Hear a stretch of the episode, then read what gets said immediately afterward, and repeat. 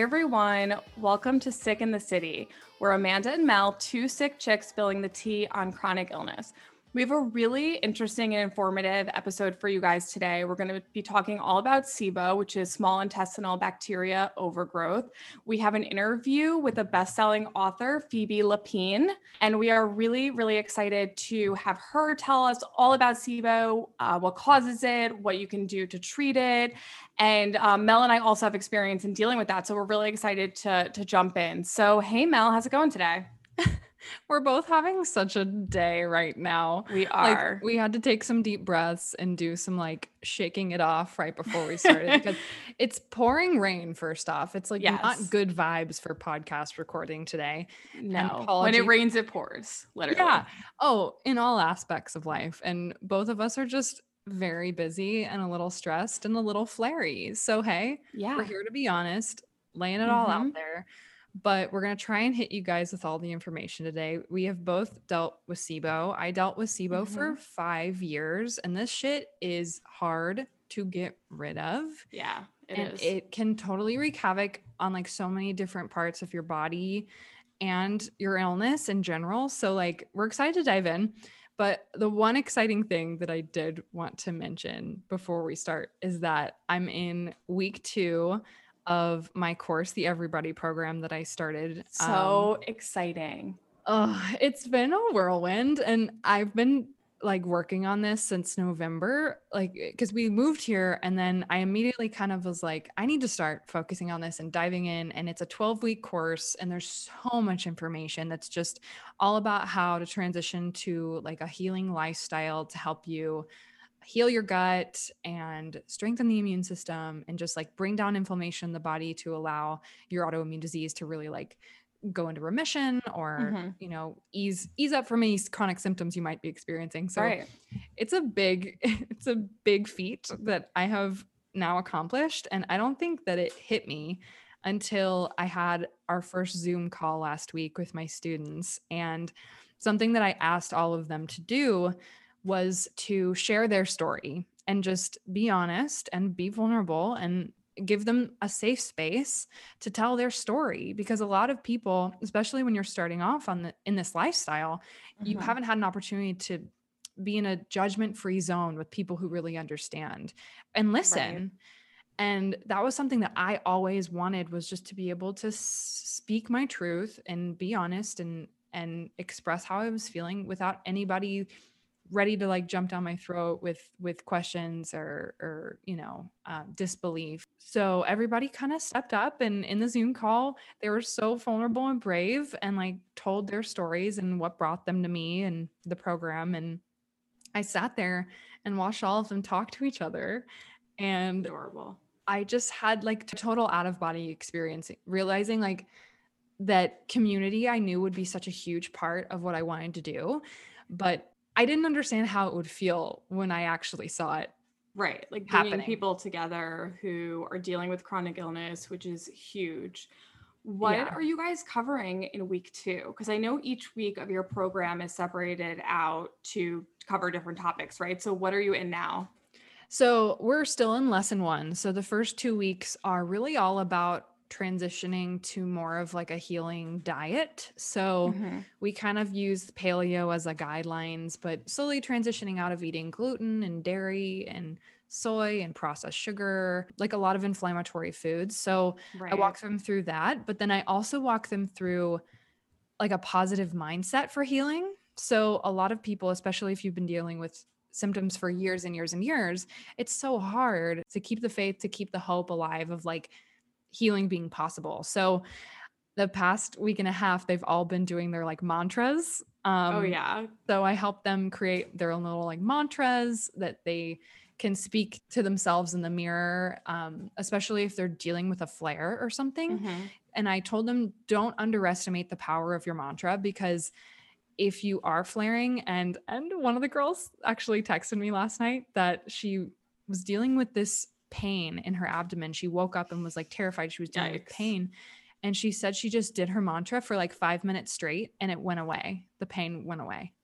Oh my and God, that's incredible. I know. I was so You're excited. changing lives. It's unbelievable. Oh. I want to know what your mantra is. Mine is I am healthy, I am strong, I can do anything I want. That's pretty good. It's a pretty Thank good you. mantra. It's pretty good. I mine is I'm okay, or I say you're okay. So that's usually when I'm either having a panic attack or if I'm dealing with depersonalization. That's how I ground myself. I'm just like, you're okay. It's okay. And Rob will hear me talking to myself and he's like, it's okay. Everything's gonna be okay. I'm like, yeah, that's what I said. No, you have to have something like that that's going to Yeah. kind of ground you back into your body and Yeah. and help you from freaking out and being more stressed because stress just continues to fuel the fire of the problem. Yep. And so being able to calm yourself down is such a huge huge thing especially when you're dealing with chronic symptoms. So it's it's really exciting and I I'm just I can't believe we're only 10 days into it cuz I'm like, "Oh my god, what's it going to be like at the end of 3 months?" I'm just so excited and it's just going to be a wild wild ride for you and i think you know what a great lead into our topic today because we are talking about sibo which is chronic symptoms and like you said it can take a really long time to get rid of it and one of the things that I think is really interesting and and just fascinating about SIBO in general, and we'll kind of go into what it is.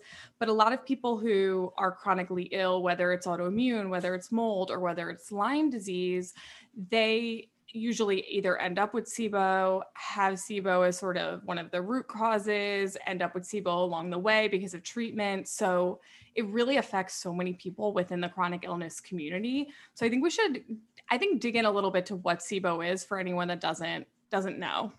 yeah, so small intestinal bacterial overgrowth It's a is mouthful. It, it is. Everybody just calls it SIBO because we're like, let's not dive into the details. But the short story is that your small intestine should not have bacteria present in it. Most of your bacteria should be, if not all of your bacteria, should be in your large intestine. And what happens with SIBO is that that bacteria, both bad and good, can creep into your small intestine and I'll let Amanda kind of take it from here for from her like, you know, grad school nutrition uh, books. cl- yes, my clinical perspective. So so the reason why this really impacts the the small intestine and why this impacts digestion and health is that while all of the bacteria, about 700 different strains of bacteria live in the large intestine, and that really makes up your gut microbiome, which is when you hear a lot about the gut and probiotics and all these different things that you sort of hear about, you always hear about the health of the microbiome. The small intestine, on the other hand, really is the home to all of our enzymes. So, um, lipase is one. And what the small intestine does is 90% of our digestion takes place in the small intestine. So, when you're starting to get the bacteria in there, the bacteria is feeding on your food. Instead of having the enzymes break the food down, such as protein, fat, and, and carbohydrates. And then it begins to go to different parts of your body, and you're able to use the vitamins and minerals that way. Instead, the bacteria actually feeds on the food. And so then a lot of people that have SIBO become deficient. They Mhm. lack nutrients. They are unable to digest their food. be- So they become really bloated and Mhm. distended with their stomachs and have a lot of pain. And that's really just the mechanical piece that's happening. And I mean, there's so many causes of it, right? I mean, it, it Mhm. could be anything.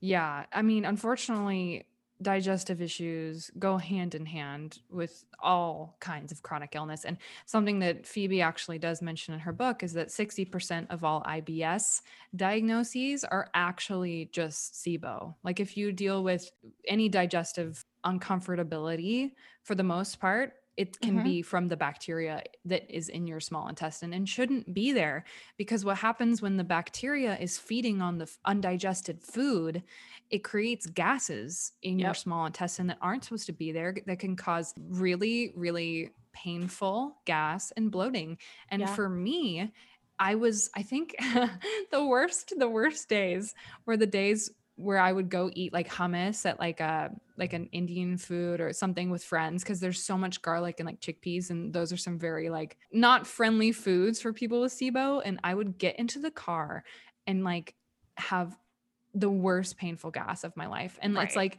it's like i would have to like oh like hold my whole body like in pain to get to the car just to be like let loose and be like oh like it just hurts so bad It's- bad and it's so painful to be that that gassy and and one of the things that phoebe said also which to your point about having hummus is that no matter what the food is because all that digestion of every single uh, macronutrient takes place within the small intestine there's nothing maybe water is the only Mm. thing that you can actually have without it causing some pain because you're just in complete and total gut dysbiosis like nothing it's just not working Yeah, yeah. And like when your food isn't getting broken down properly because of the bacteria, that can cause things like leaky gut. You know, like leaky gut can go hand in hand with SIBO. Mold can go hand in hand with SIBO. When I first was diagnosed with mold toxicity, my doctor was like, "Oh, well, that's the reason we can't get rid of SIBO because I couldn't get rid of it until like I made sure my entire small intestine was clean, was clear." right And so it's kind of one of those situations where it's like, does the chicken come before the egg? We don't know like what comes first. But for the most part, if you're dealing with digestive discomfort and food sensitivities and gas and bloating, it's safe to assume you might be dealing with SIBO. And it's definitely something that you should get checked out if you are questioning it because there are ways to treat it. There are a lot of natural ways, whether it be changing your diet or adding in herbal like antimicrobial and antifungal um, supplements but the way that you get tested i'm not sure did you ever get tested for sibo I I haven't gotten tested for SIBO. I believe that I had it when I was dealing with my treatment for Lyme. So when I first went through my treatment, which we spoke about on the last episode with Britt, I went through I think 3 months of antibiotics. And so I ended up having a pretty I mean my gut was destroyed.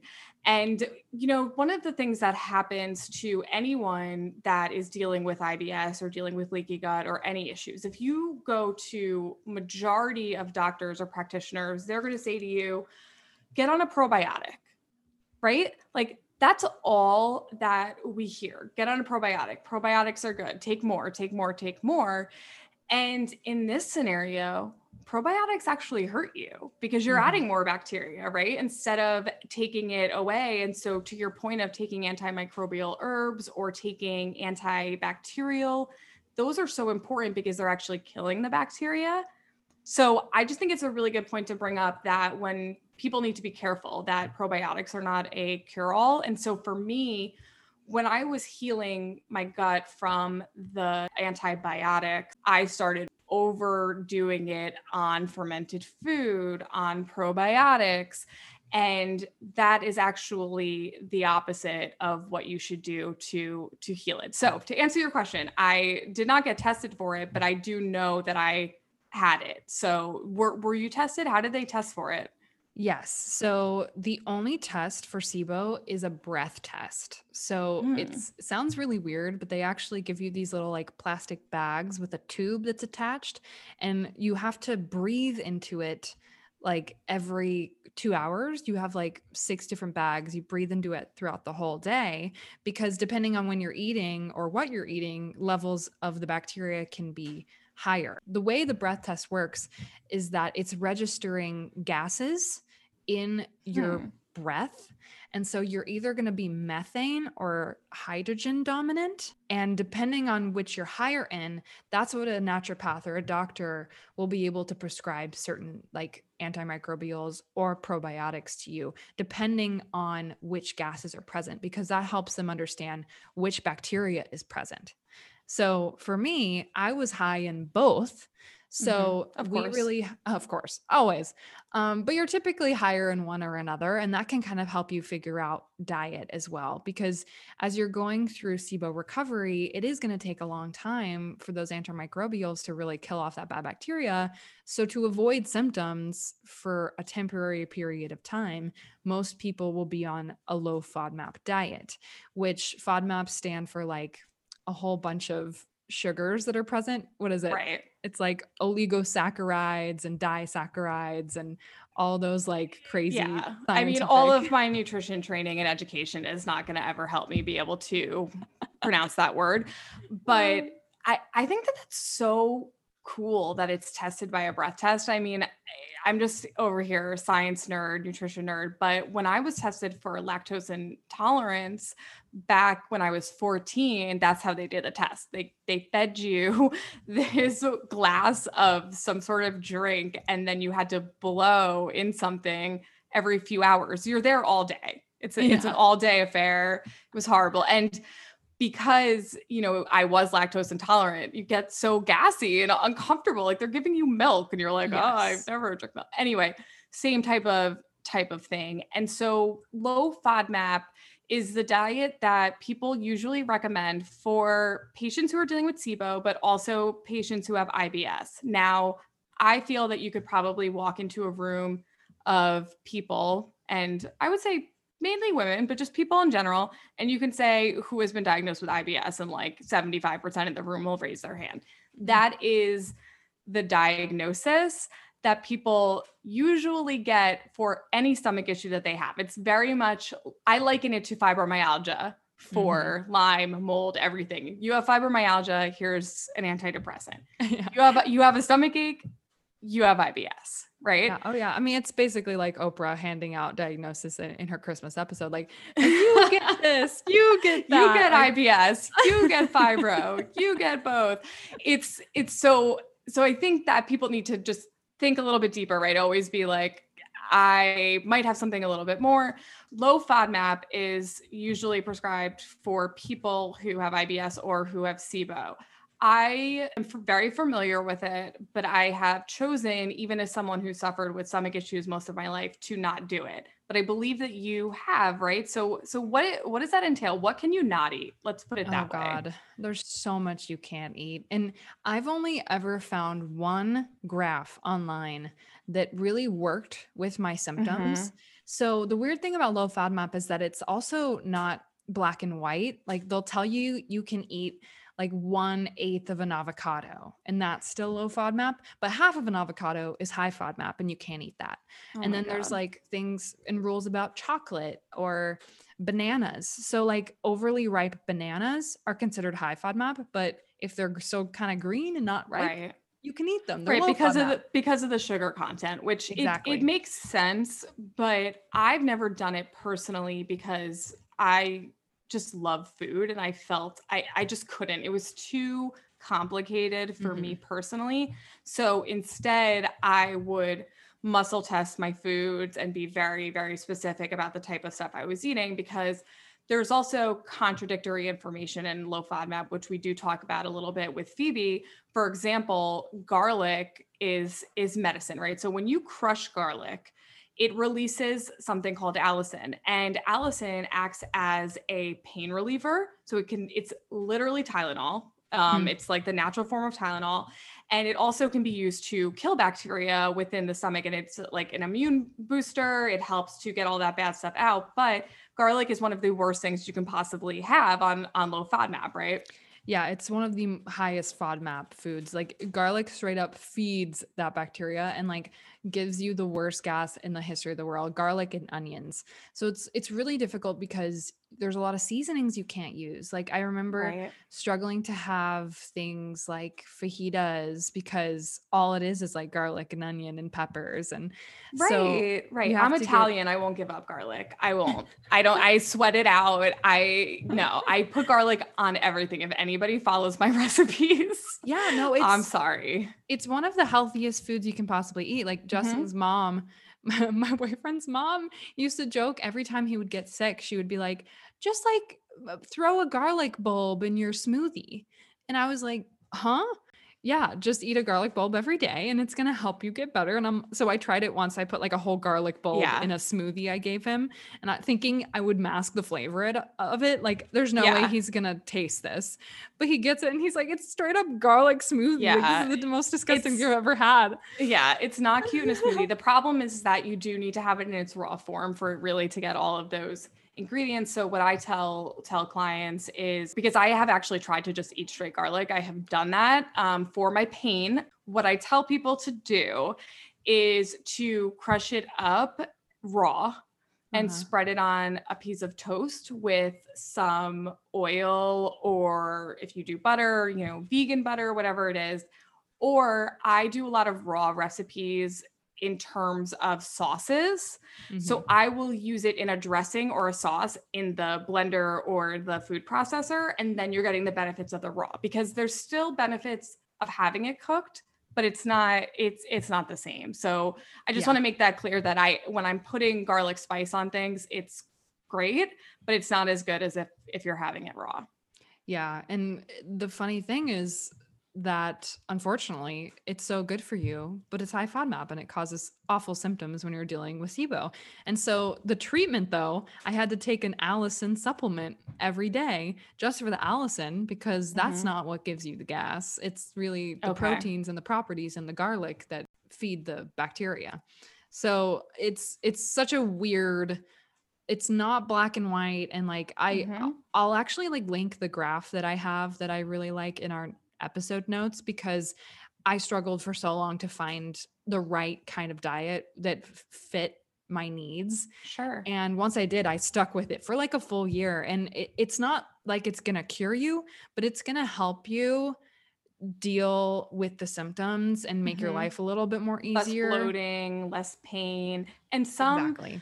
you know, some antimicrobial herbs that I know just off the top of my head would be basil, oregano is another one. So here I am just making a pizza. don't Mm-hmm. don't mind me, but one of the best antimicrobials is co- raw coconut oil. Oh yeah, yeah. So I don't know if people if people know that, but you know, making sure that you get some of that. You can spread that on your toast with your raw garlic. And just get it, get it all in there on Right. your toast. right. What are what are some other things that are done for treatment of SIBO?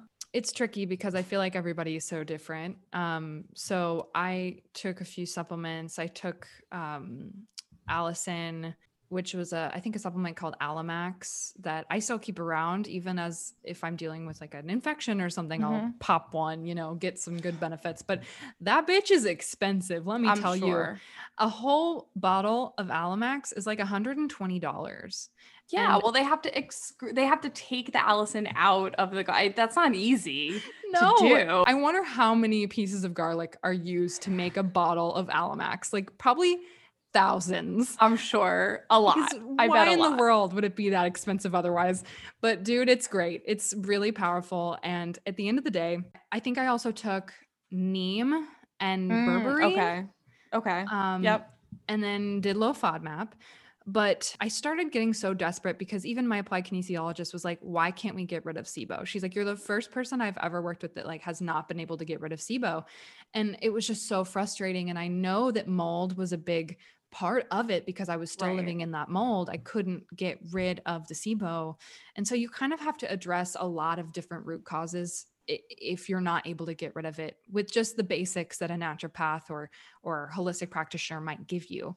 So if you're still struggling to find answers and find healing, a few of the things that I did that really helped me was actually doing intermittent fasting Mhm. um, for a period of time. I think for like six months, maybe I did it. How did you how did you do IF? Did you do a certain time period through the day? I know some people will go 24 hours. There's a lot of different ways to to fast and get the benefits of fasting. Yeah, so I did the 16 8 r- rule, I think. Um, Right, which is eating 8, fasting for 16, which is basically eating 12 to 8 during the day or you stop eating after dinner, don't eat until, you know, around 12, 11, 12 depending on what time you stop eating. Yes. Um, I started off with that just to see if my body could handle it because if you're dealing with blood sugar dysregulation, intermittent fasting is not going to help you. It's going to make you feel worse. It's going to make your symptoms worse because your body's going to be stressed. Like, not everybody can handle intermittent fasting. And I want to start with that because I think you kind of have to ease into it and see how you mm-hmm. feel. And if you're feeling kind of like dizzy, just pay attention. If you don't feel good, don't do it.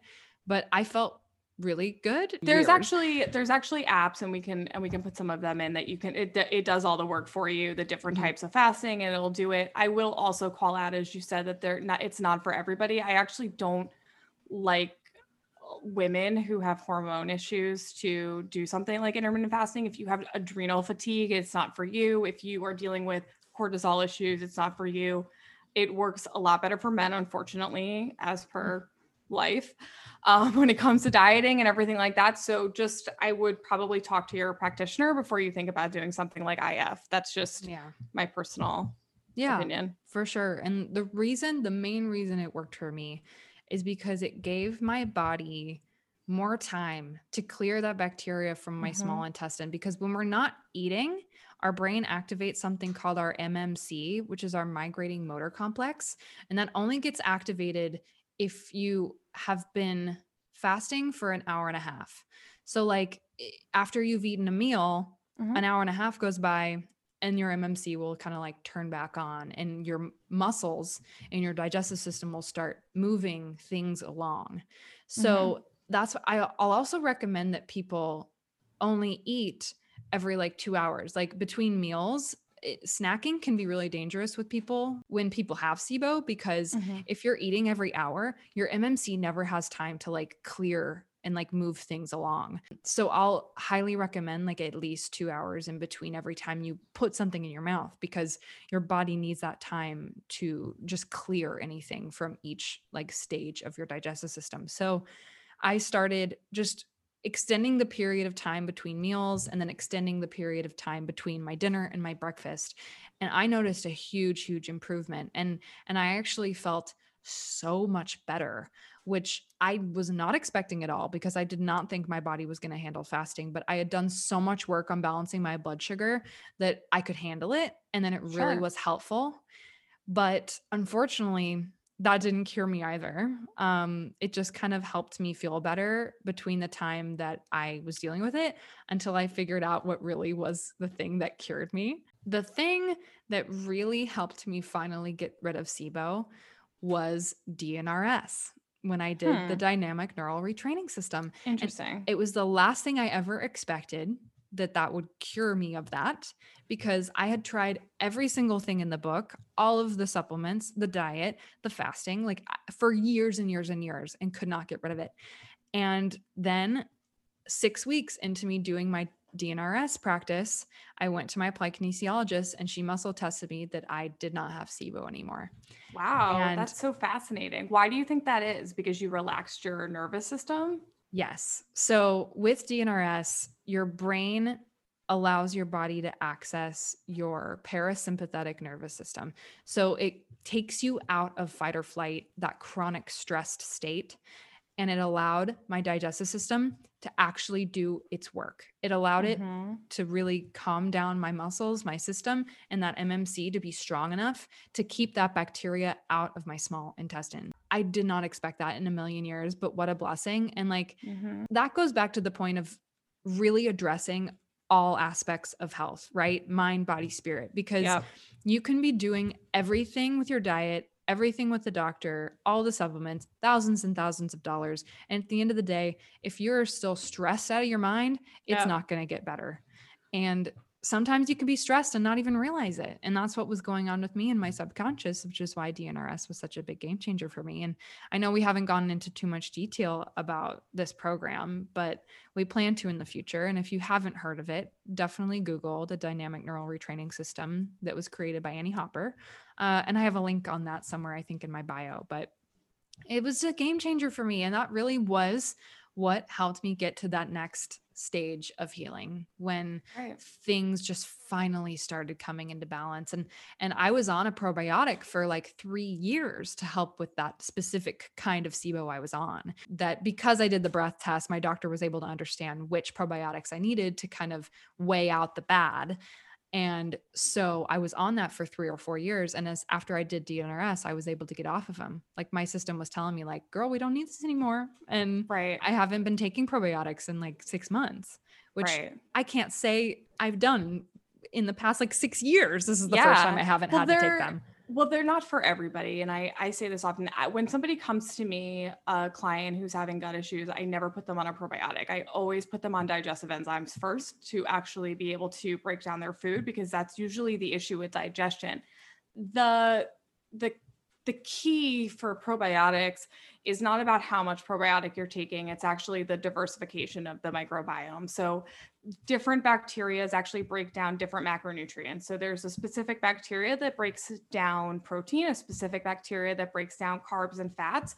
And something that's that's really interesting about it is that people who are vegan and people that eat meat have entirely different gut uh, gut microbiomes. They're entirely different. So mm-hmm. Having a doctor who was able to identify which bacteria you needed was really beneficial because it's really hard without a test such as Viome, uh, which actually tests the, the gut microbiome, it's really difficult to be able to get a good look at what's happening mm-hmm. and how to mm-hmm. treat. We can't just throw probiotics at every problem, which is what mainstream diet culture is is doing right now just health in general right throw it's it's immune boosting it has probiotics in it it's not for everybody yeah it's not going to cure your you of your problems like it, it might but it might make it worse and so i I never work with clients with probiotics. The only probiotic I will recommend is one by Microbiome Labs. Um, it's called Megaspore Biotics, and it's not specifically probiotics, but it actually gives your body what it needs to grow its own healthy flora. So it's not adding bacterial strains to your gut, it's supporting your body to develop its own good bacteria. Right. And so I like that because you don't have to go get a test done to figure out which strains of bacteria you need in your gut. It just gives you what you need. And right. you don't have to go get a test to figure that out. And right. it's, eh, it's yeah. great. And if you're eating diverse enough diet, you should be getting enough probiotics and bacteria strains anyway. And so that's exactly. why I always say digestive enzymes, HCl, which is actually what helps digest proteins and fats. So those are the two things that I usually take when I eat a meal instead mm-hmm. of taking probiotics because I know that I'm eating enough foods that have healthy bacteria. So yeah. it's it all comes down to what you're doing for your health, your nutrition, and then of course what's going on in your head. And we, you know, up next we have our interview with Phoebe, and she talks about how the stress of her first book and going on tours would actually kind of catapulted her into her SIBO. So really excited to have her on and have all you guys listen to what she has to say about SIBO. Yeah. And if you guys are looking for a resource, because with SIBO, there's so much unknown. It's hard to find the right resources or the right information for you. And her book just came out in January and I'm I'm really excited about it because honestly, if I have clients come to me with SIBO, I'm going to be like, listen, like read this book. It has everything you need to know about the diet, about the supplements and and and just help you get educated so that you can communicate with your doctors better. So we're excited to have her on. So, Phoebe Lapine is a best selling and award winning food and health writer, gluten free chef, wellness expert, culinary instructor, and Hashimoto's advocate and speaker. She shares recipes for healthy comfort food and insights about balanced lifestyle choices beyond what's on your plate. Through her own journey with Hashimoto's thyroiditis, she was able to find the middle ground between health and hedonism by making one lifestyle change one month at a time. She's also the host of the SIBO Made Simple podcast, where she equips people with information on how they can overcome their own underlying gut issues. She also just released her second book, SIBO Made Simple, this January. Yay! Well, thanks so much for coming on, and and we are just so excited to have you, and um, excited to hear more from you about your books. We both got your books. Oh, so. yeah, we have it. We Woo! have it. I read awesome. the first book too, and I absolutely oh, loved it. So thanks. big, yeah, I'm a big fan. But I think Aww. for for any of our listeners or anyone that hasn't heard about you, you know, can you do a little background? Tell us, tell us what you have going on. Sure. Um, so I'm a food woman of many trades, and that storyline kind of started around the same time as my my illness storyline.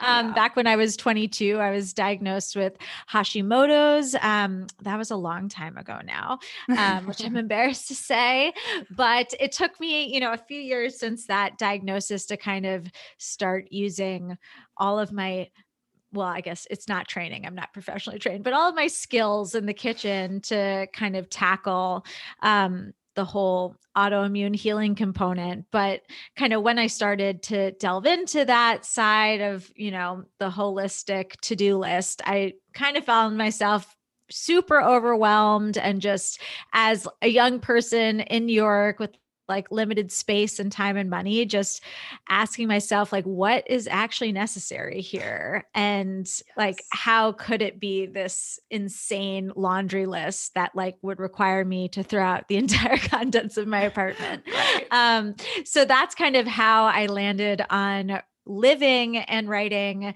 my last book the wellness project um, which is kind of all about how to make over your life through you know every single 360 element of wellness from sleep habits to obviously healing the gut, balancing your hormones, detoxing your liver, but exercising right, eating right, and everything in between, while actually kind of figuring out what's worth your time, money, and energy. Um, so I kind of did it in a very deliberate way, you know, by making a few changes one month at a time and kind of each of these problem areas and finding what I call healthy hedonism, which is kind of my philosophy that I've carried with me. Love that. Um, throughout about that project and since. Yeah. So I'm the funny thing is I after the book came out, I was feeling great. And then a few months like into the tour, which is a very stressful process, I started to, you know, feel some some nagging IBS things creeping back into my mm-hmm. life. And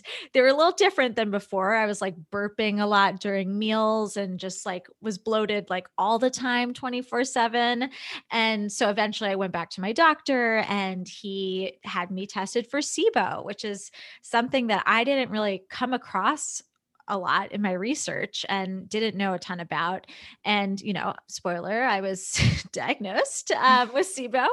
And that kind of brought me down this, this other rabbit hole. Um, and i really you know i thought for the for the last book i had learned everything there was to know about gut health and sibo kind of just like flipped a lot of the wisdom yeah. that i had gleaned and a lot of the experiments that i had done in the last book like on their head because it is such a different type of acute issue and i ended up you know going going hard on SIBO and research and um, and creating resources for myself and for others since there just wasn't a whole lot out there that made sense. Um, it was a lot of contradictory stuff. And again, very yeah. overwhelming, kind of similar to how um, it was for me at the beginning with Hashimoto's.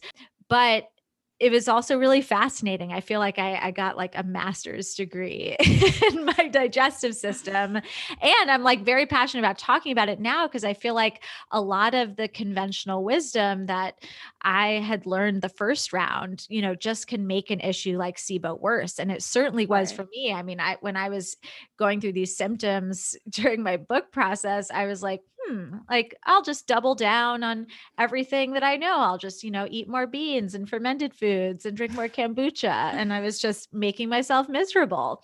Um, so now this is like, you know, the kind of the other side of the coin. And yeah, the my new book just came out on it. And yeah, I'm just like yeah. kind of living, living SIBO. I'm like a SIBO wiki now. yeah, living La Vida. Yeah. SIBO. Yeah. now it's so exciting when I find niche cookbooks like the, this because as a practitioner, it's so hard when somebody comes to me and they're like, I have SIBO, what do I do? Because there's not like a playbook about this. There's not one, a one size fits all. And I, as soon as I started reading, I was like, oh my God, where was this five years ago when I needed it? Because I was on low FODMAP. I was, you know, doing the breath tests and the whole gambit. And, and it, it, something that made me laugh so hard in your first chapter was that you said, uh, what to expect when you're not expecting yeah. bloating. And I'm like, every time I'm like, I'm six months pregnant. Like that's just how I look. That's how I feel. It's so frustrating. So frustrating. And that's so interesting that it came on during your first book tour like do you think it was kind of stress related? Like, absolutely. Yeah. Yeah there's no other catalyst that i can really attribute it to. Obviously i have a lot of risk factors hashimoto's being one of them right. but i think it was 100% stress and i think for mm-hmm. a lot of people it's stress and it's kind of the underappreciated root cause which we can get into but it's funny. I get i do these q and a's every week on my instagram and like every week someone's like what happens if i can't find my root cause. And I'm like, um, have you looked at the checklist? Like and the long checklist. you got stressed? Like, yeah. Snack? Like, what? there's definitely something on there that's going to resonate. Yes. Right, right. Yeah. I, I think it's really interesting. You know, both of Mel and I are in the chronic illness world, like you are, and we've both been through it. And I think what always comes up to me when people are asking me questions is how do I start? Like, how do I figure this out? How do I find this out? So, what do you, you know, what do you say to somebody who is like, how do I figure out if I have SIBO and, and where do they get started? Yeah. So, you know, it dovetails a lot with IBS, which is a very prevalent descriptor of your issues. I don't really consider it to be a diagnosis. Yeah, everybody has that no matter what. If you have a Yes. stomach ache, you have IBS. yes. Um, so if you look at the list for SIBO, the symptoms are, you know, cover a lot more bases. They can be kind of more in the autoimmune territory if you have leaky gut as kind of like one of your downwind side effects of SIBO. And um, I would say, you know, absolutely just look at a quick checklist. Of course, there are probably a lot of things that will jump out at you that will be like, oh, maybe I have SIBO. You don't necessarily have SIBO, so don't start freaking out. Um, I'd say the kind of big differentiator from like IBS that could be attributed to like 20 other conditions. Um, and SIBO is just kind of the location and the frequency of your bloating, your cramping, your pain. Um, it does tend to happen like a bit further up, like more like pressure on your ribs versus the bloating you kind of feel around your period. And for people with SIBO, and this is not across the board, there is kind of no like blanket statement you can make about SIBO, but you know, it tends to be that your symptoms crop up every time you eat. Like it's kind of there are enough trigger foods that, you Yeah, know, yeah. it's really an issue of the bacteria reacting and competing for your food and eating your food and releasing gas um, in a place where it's not supposed to be. So the common misconception about gut health is that you know you have this digestive tract that's just like overflowing with microbes every which way when in reality the majority of your gut microbiome is in your large intestine and the small intestine has you know a small population a small ecosystem but um, the numbers are pretty small and it's it's not designed to really withstand kind of a larger buildup.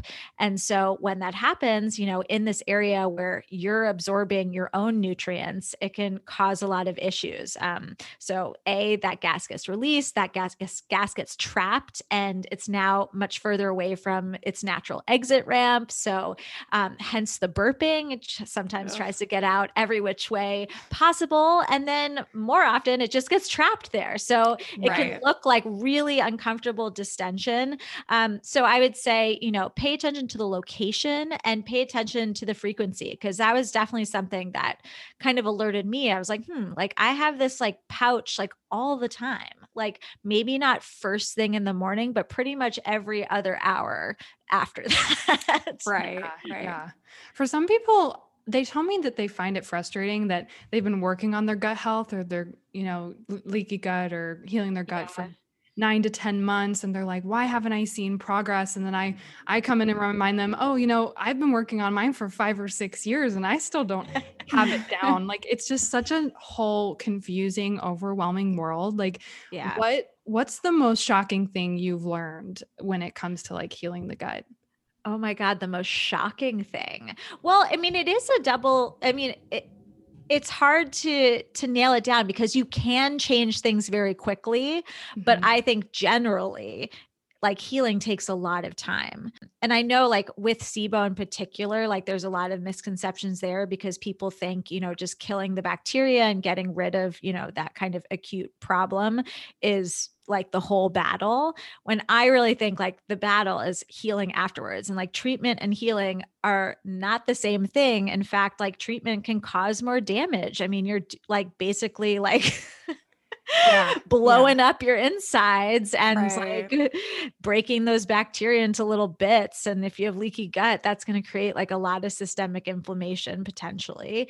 And yeah, there's just kind of it's very common to feel worse during treatment or to, you know, not have your symptoms completely, you know, resolved by the end of treatment. And, you know, while some people worry that means they're like still bacteria there, I think large in part is just like, no, you're like, your gut is damaged and like you may be sensitive to certain foods for a while. Like you just have to take the time to slowly make the repairs and then slowly diversify so you can get kind of from point A to point B. And I think that's so hard for people because, again, it's like the conventional gut advice is the exact opposite of what you do for SIBO, but you have to keep that advice in the back of your mind because it's what you want to aspire and work towards. Um, you have to kind of face your fears about that and remember that that's kind of the point B end goal. It's just may take a while to get there. Yeah. And I love your mantra on healthy hedonism. Like how how did you kind of get to that? Like I've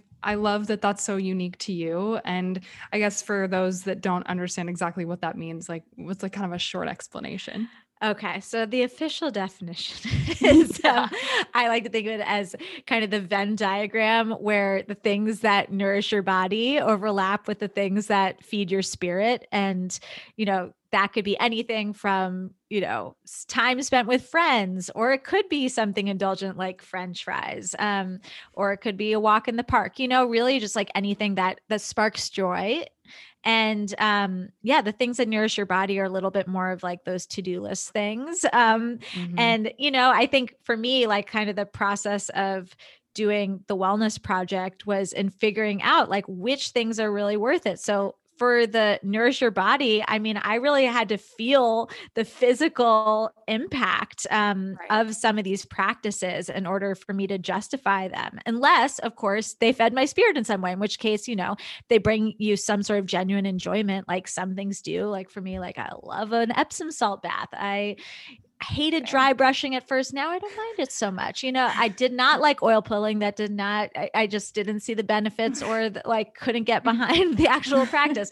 But there are so many things out there in the self care front and and the nourishment front that I really do think that you can kind of pick and choose your own grab bag that resonates. Yeah. And I think a lot of that plays into the recipe development and cooking things that you actually enjoy. And I think getting people to get into that by telling them and letting them see that healthy food can also taste good. So I think for us, like, we definitely want to hear about how you've developed some of these recipes and, like, you know, what's your favorite one in the book? Like, that you, what's your go to that you're like, hey, everyone, this tastes really good, you know, to convert people? Oh my gosh. Um, well, there's so many. The funny thing about the recipe development is that I really, you know, stuck with the greatest hits like from my site as much as I could and just tried to make them low FODMAP. Um, you know, I don't think that you have to drastically change your cooking in order to cook low FODMAP. I know a lot of people might not think the same when they first see the diet, but really, I do think like making sure that you can still eat the foods that you're comfortable with and love so much is so important. You don't want to feel like you're turning your life upside down. I mean, that's just not comforting. You want to make sure you have your favorites. And honestly, there was so much of the foods on my site that were really popular that like easily lent themselves with a few tweaks to being low FODMAP. I mean, for a lot of them, is just taking out the the garlic and onion, and you'd be surprised, you know, with a support with all the supporting players of you know spices and fresh herbs, like you really don't miss it. I honestly, I don't cook with onion and garlic very much, even though I eat them all the time. I just it's like a laziness thing. I'm like, you know what? My food tastes really good without these things. I don't need them. Um, but yeah, in developing the recipes, I really wanted people to feel like not restricted even though yeah. you know you're on this incredibly restrictive diet. And for me when i first saw the low fodmap diet it was all the kind of like medium fodmap foods that drove me crazy. I'm like i don't have time to think about like if this serving of broccoli is half a cup. Like right so right. I did, I, and because of that, I just took things off the table. So I was like, I didn't eat broccoli. I didn't eat sweet potatoes. I didn't, I can't remember some of the other like medium FODMAP ones. I just, I didn't like eat avocado. yeah. Avocado, definitely no. An eighth of an avocado. No, thank you. Um, right. like what? I'm just going to keep like the other right. Yeah. And it's gonna like turn brown. Yeah. Yeah. It'll be great. Freeze guacamole. it. Like yes. So I tried to troubleshoot some of those things because ultimately you do want to have as diverse a diet as possible. That's Mhm. like kind of the point B end goal always um, to feed the mi- the microbes in your large intestine. Um, and of course, like all of these vegetables that are so healthful on the no low FODMAP list also have other incredible things going for them that like aid in your healing, like antioxidants and nutrients. right. So Things you need. Exactly. So I tried to do like a lot of that um, math for people in the recipes. And um, it's like a lot of, you know, stoops and stews and stir fries and casseroles that kind of organically you know have a lot of different ingredients going on and allows you to you know kind of have a lot of things on your plate um, in smaller quantities so i don't know and there are a few recipes in there even with avocado like we put it in a, a sauce so you know you can only have you know a tablespoon or two that's easier math than the eighth of the avocado and there's already lime juice in it so it'll keep better in the fridge right. Right. Uh, I remember when I was on that low FODMAP diet, I would like break off a tiny little piece of chocolate. Like it was like cacao, you can only eat like a little bit of cacao, and it was like chocolate one my one chocolate chip for the day. Like, and it was oh my god such a treat. you were better at it than I was because I think I definitely ate chocolate. hey, you gotta live hedonism, right? yep, exactly. Oh my gosh. Do you ever take your photography for any of the pictures for your book or your blog? Like, have you ever messed around with that? Oh yeah, I do it all for my site. Um, my book, my friend Haley um, Hunt Davis did it. She's really talented, and I was just so happy not to have to do it all on my own. But we had Oh a my great time. We did it super scrappy in my apartment, not in a studio, and Oh. I styled the whole thing, and it was just a very, very collaborative, fun process. There's something so special about figuring out how to set up food styling in a small New Yeah. York apartment. Like, because Amanda and I have been working on pictures for her book and like her tiny little space with her cat, and like we've got the whole thing. Well, we have fun with it. Yeah. It's so fun. But I- Backgrounds go a long way. Oh yeah. Oh my oh, yeah. That's great.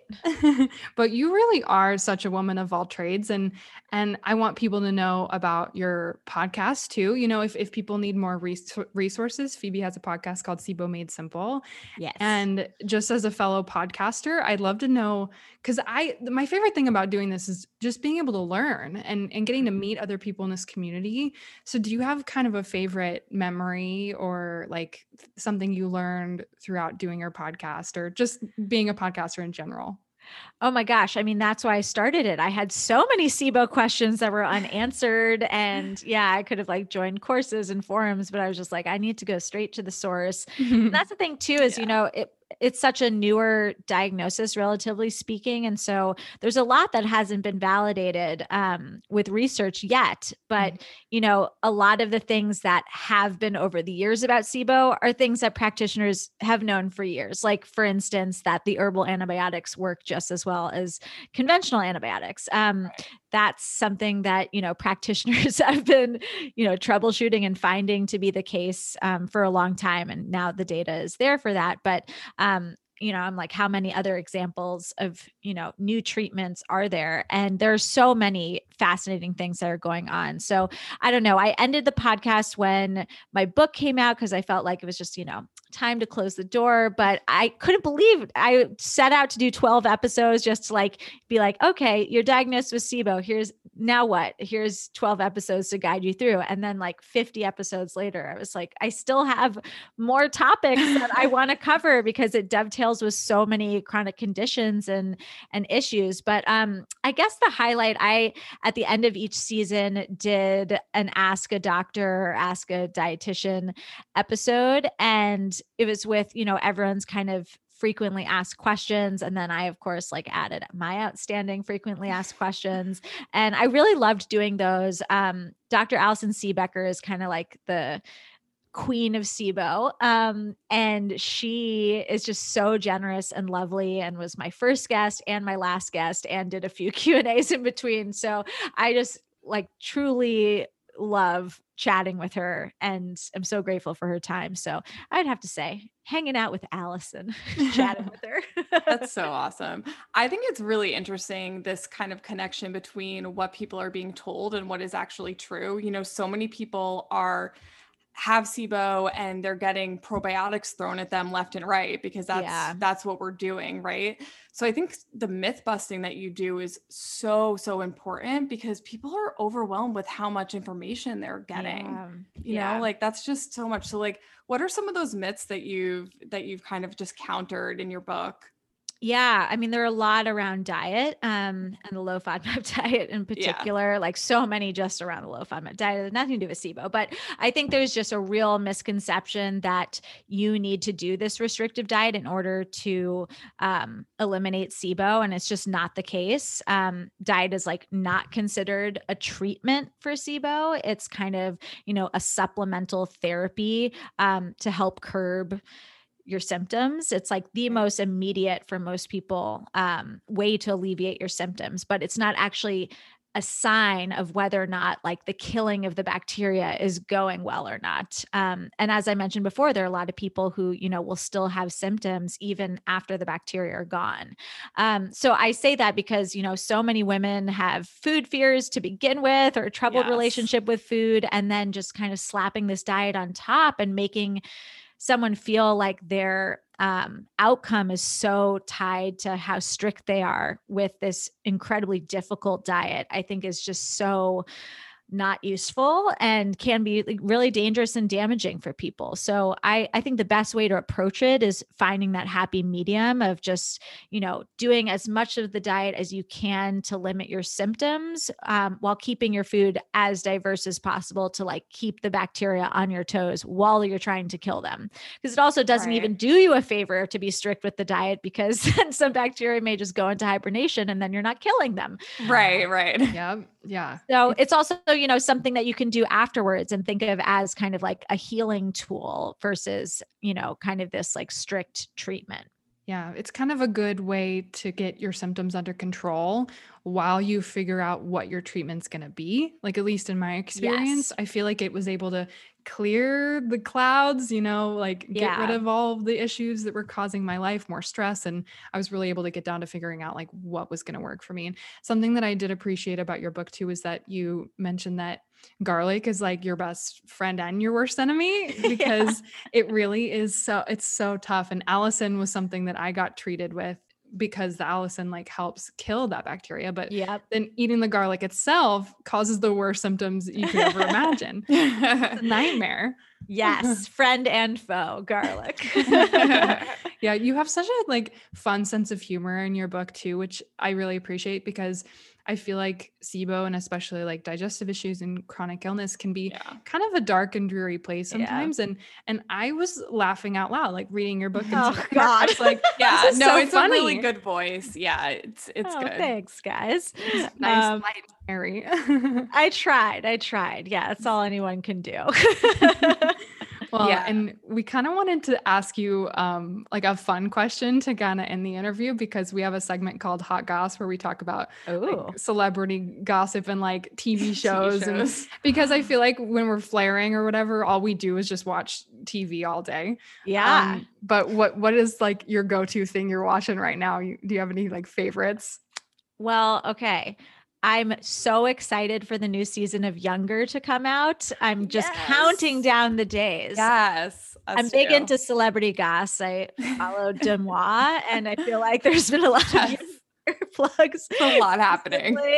Yeah. So I'm excited about that. Um, we just went on a real tear with um, French shows. So we finished Call My Agent, which is Ooh. so brilliant. Highly recommend. Um, and it's it's a talent agency so if you like celebrity goss yeah. it's like all of these famous french actors are on it and like they have the best sense of humor like they're all playing like nightmare versions of themselves and it like reminds me a little bit of entourage in that way but it's yeah. it's got such a better sense of humor. I don't know. It's just great. Highly recommend. Um, for non like juicy, less fun, but so brilliant. Le Bureau is the other French show. Um, Ooh. that's like French homeland, but it's better. It's if you like that kind of show. Ooh. And I know like I had to like do a lot to get my husband to like get on board with subtitles, but you just you forget about it after a little while. That's exactly what I said when I watched Money Heist last year, which is uh, like one of the best things I've watched on Netflix, but they speak Spanish so quickly,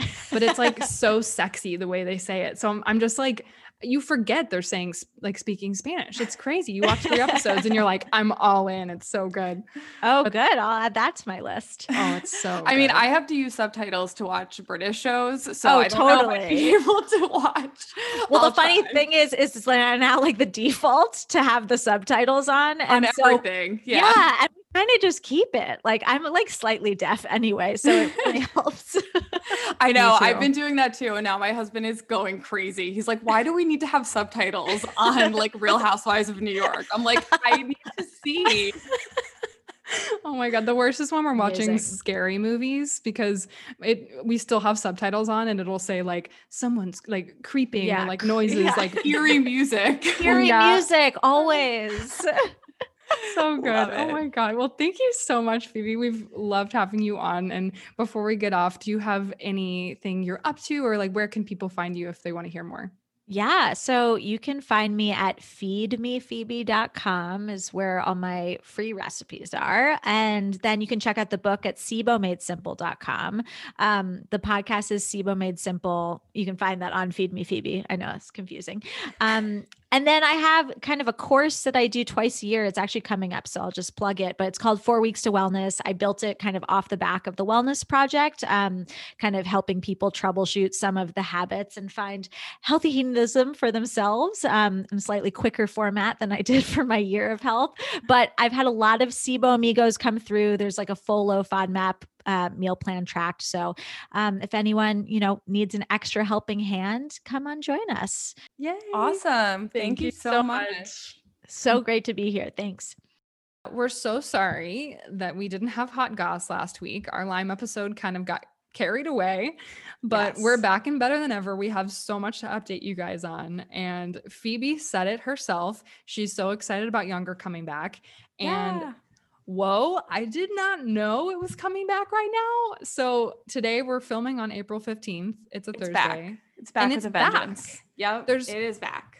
Four whole episodes that got released on Hulu today. And I like almost ran to go binge all of them before we recorded just because I wanted to watch them because I didn't right. know it was gonna be back today. Right. Like, I feel like I should watch rewatch last season. I don't really remember what happened. I I told you before that I I've been watching some recaps that have been on showing up on my Facebook or just ads that I'm getting. I honestly I don't remember. And I might have stopped watching it as you know that I do is that if something starts giving me anxiety, which oh. I think oh. it did, all the the Charles drama with Charles and what's the the guy's name that her Josh. other Josh, all the Charles I, it stressed me out to the max. And I think I was just like, I have to stop. But so, I do want to watch the end because it's for important. those of you guys that don't know, Younger is a Darren Star written show who wrote Sex in the City and Emily in Paris, which let's not even get into that crap of a show. I'm sorry, but it was bad. Ah! Um, so Younger was like before he got to Emily in Paris and totally like didn't know what he was doing. But dude, I mean, it's not Emily in Paris. Yes. Okay, fine. We will talk about that if it does. Is it coming back for a second season ever? It is uh, the worst. I don't but... think it was that terrible, but that's also because I love terrible TV. So don't don't I, mind I was me. So I just was so disappointed because yeah. he goes from Sex in the City to yeah. Younger. Younger. which is fantastic. And if you've never watched it, you should. It is the perfect like women empowerment, romance, comedy, drama, coming of age, uh-huh. New York City. It's so fun and fresh. And it's about a 40 year old woman named Liza who decides to fake her age because she's having a hard time getting a job in a publishing company when her daughter goes to college. So it's a blast because she's like faking being 26, and Hilary yeah. Duff is her coworker in the office who actually is 26. So there's all these like fun age like jokes about like social media. And then she yeah. meets this like sexy tattoo artist named Josh, who's 26, who like wants to start dating her because he thinks she's thinks young. She's 26. Yeah. and it is so fun and they're on their last It's- season Yeah, it's cute. You know, I always was so drawn to it because I was around 26 when it came out. And so I really related. Hilary Duff is in it, who I feel like I grew up with. And I've just watched it from the beginning. So I know that I have to end it, but there's just a major love triangle stuff going on. And I just feel like it stressed me out. I need to, I'll get back into it. But that, last so are you- season wasn't great it wasn't great. yeah, it's, it's hard. It was hard to watch, I thought, for some reason.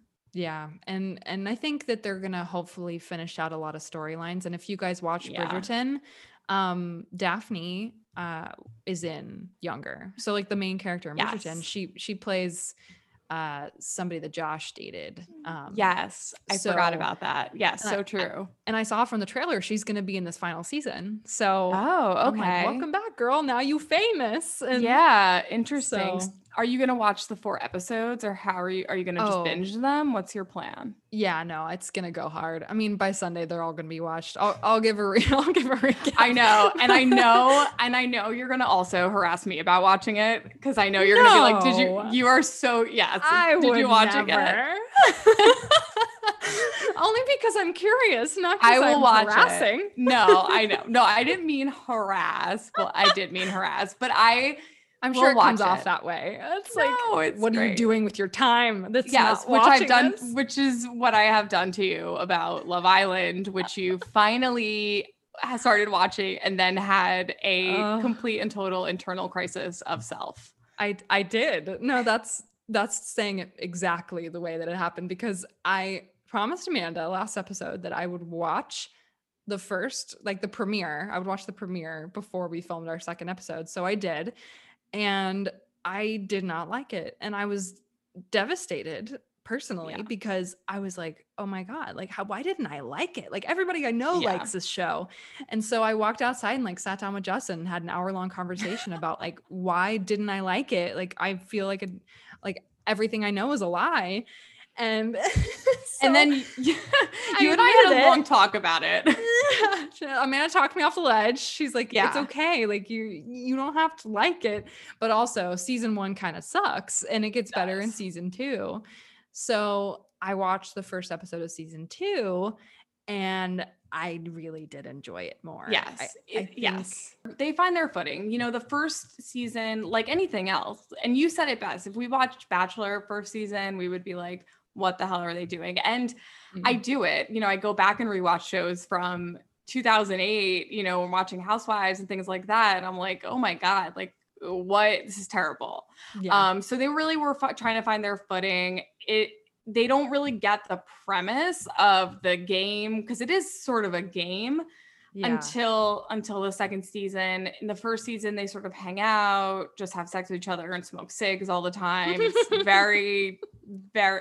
It's it's interesting, and the first episode of every season is a little wonky because it's it's a little. I don't really know what the word for it is, but they pick each other based on appearance.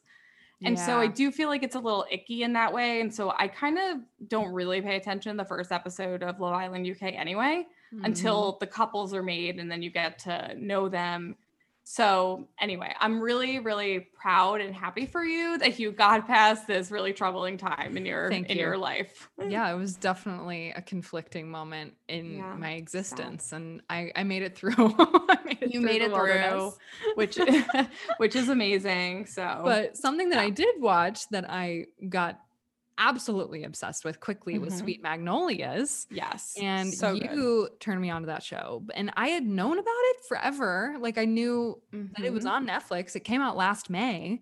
And it just looked a little soapy for me. Like when I first saw the trailer, I was like, that's a little too cheesy. Like it just yeah. it came off like that in the trailer but i was so wrong it was definitely not what i thought it was going to be and it it was not cheesy there were a lot of serious storylines so many good like love triangles and drama yeah. but my favorite part about it was just the friendship between the three women because Mhm. I mean, I can personally identify with that that like especially when you're dealing with hard times, you just like want to sit around with your girlfriends, like drinking margaritas and eating chips and guac, which is what they do every episode. Yes, which is amazing. It's Oh. very southern, small town, and I could see why you would think that. And also, as a recommendation coming from me, who watches every single Hallmark Christmas Mhm. movie, I don't. I I get the cheese. I acknowledge the cheese. I don't necessarily love it because I am a cynical New Yorker, but I I do like the small town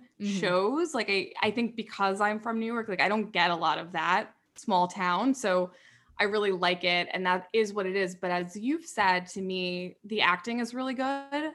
So Yes. they really bring the story to life. It's not the storylines and the acting are not cheesy. They really are really good. And so I think that that's why there's such a great following behind it now.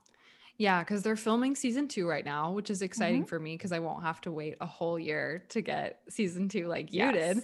Um, but my favorite storyline is between the main character's two sons and her best friend's daughter. So they've all like grown up together, and there's these two brothers. One is older and younger. That the younger brother kind of has a crush on like the Mhm. f- her friend's daughter who's a teenager with them and they're all like friends from when they were babies and so yeah. the little brother like doesn't know how to tell her he likes her but then she has a crush on the older brother Yes. And it's scandalous. I feel like it's funny because it kind of reminded me of of us growing up like as siblings because my little brother always like had his friends over and like my little sister had her friends over and there was always like boys and girls of the same age Right, like uh, right. running around our houses with like it's just I don't know. It was yeah. really It's- good vibes the whole show. It was like, "Oh my god." Like there were so many things to like about it.